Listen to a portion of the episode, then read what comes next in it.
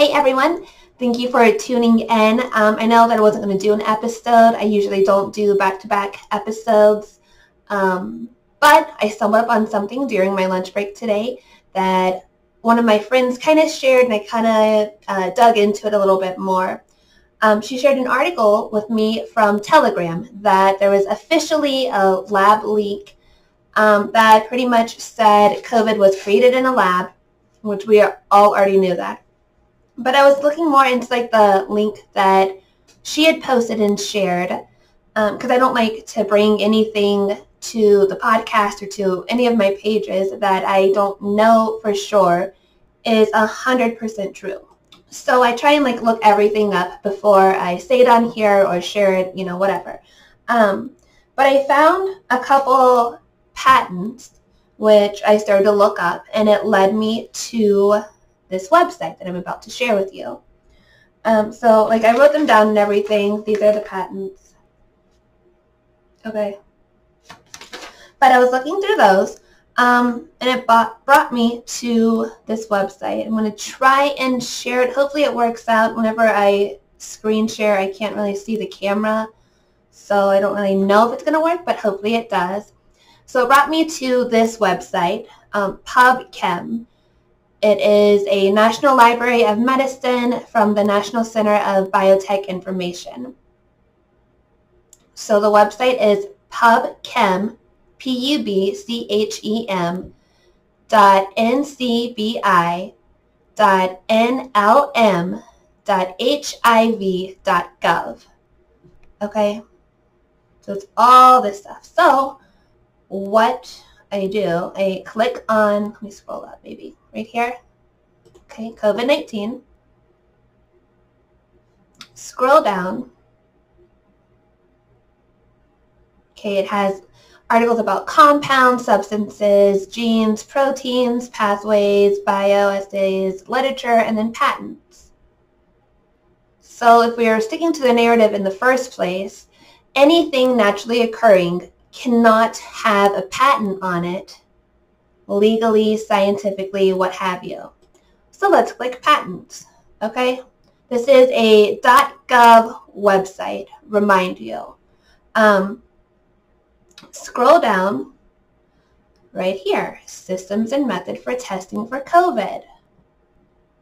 Okay, so let's just go with it. Let's just go with the fact that somebody has a patent on the test for COVID.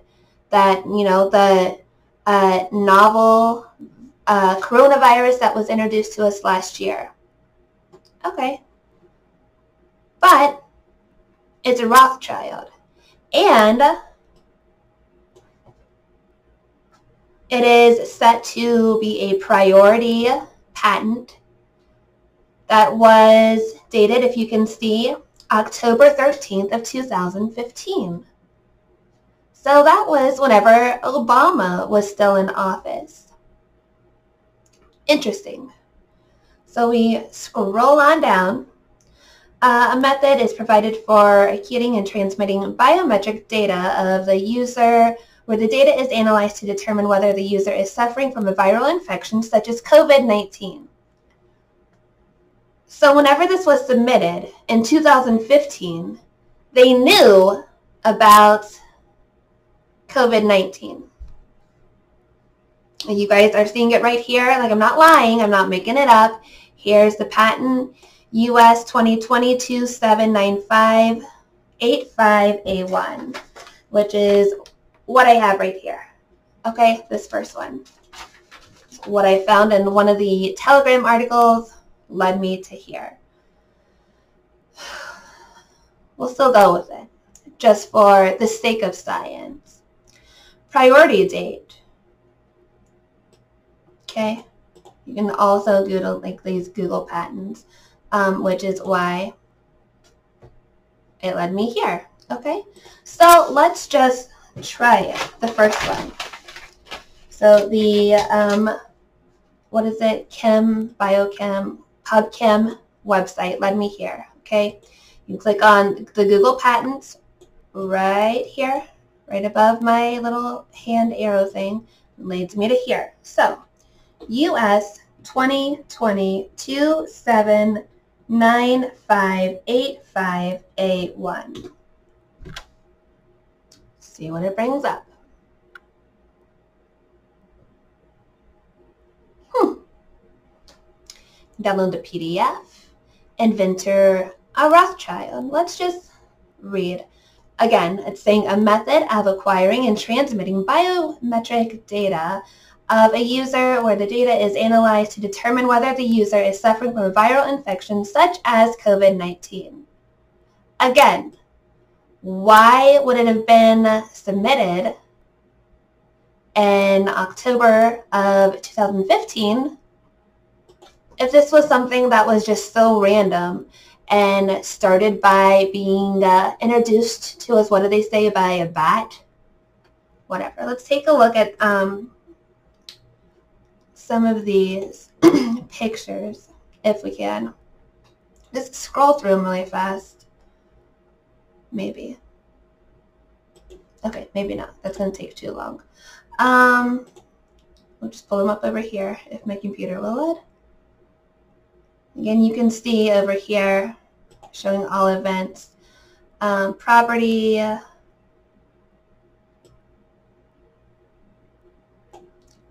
okay, there's a one, two, three, three different patents introduced on this before anybody really got this. Okay, again, December 5th, 2019, I feel like is when people started getting it. Um, I know that my husband and I probably had some version of this virus, the just coronavirus in general, is your cold, flu, whatever. But this has been patented since before 2015 because this is a system and method for testing for this. So they had to have some kind of idea that this was going to come. Um, before the rest of us knew about it. Just look through these pictures that are on these patents. Okay.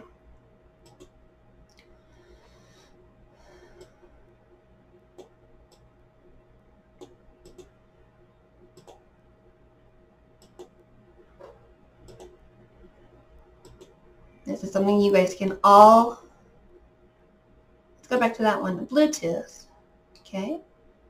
Something that can detect your um, infection status from your smartphone using your Bluetooth. I know uh, quite a few devices that can do that. I'm sure it's just a coincidence. I'm sure they weren't invented of this. Probably just a, a weird coinkydink.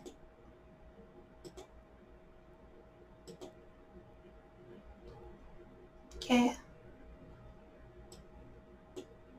This couldn't be, couldn't be part of that, that you can now download apps. I read somewhere that you can see who's vaccinated and unvaccinated around you.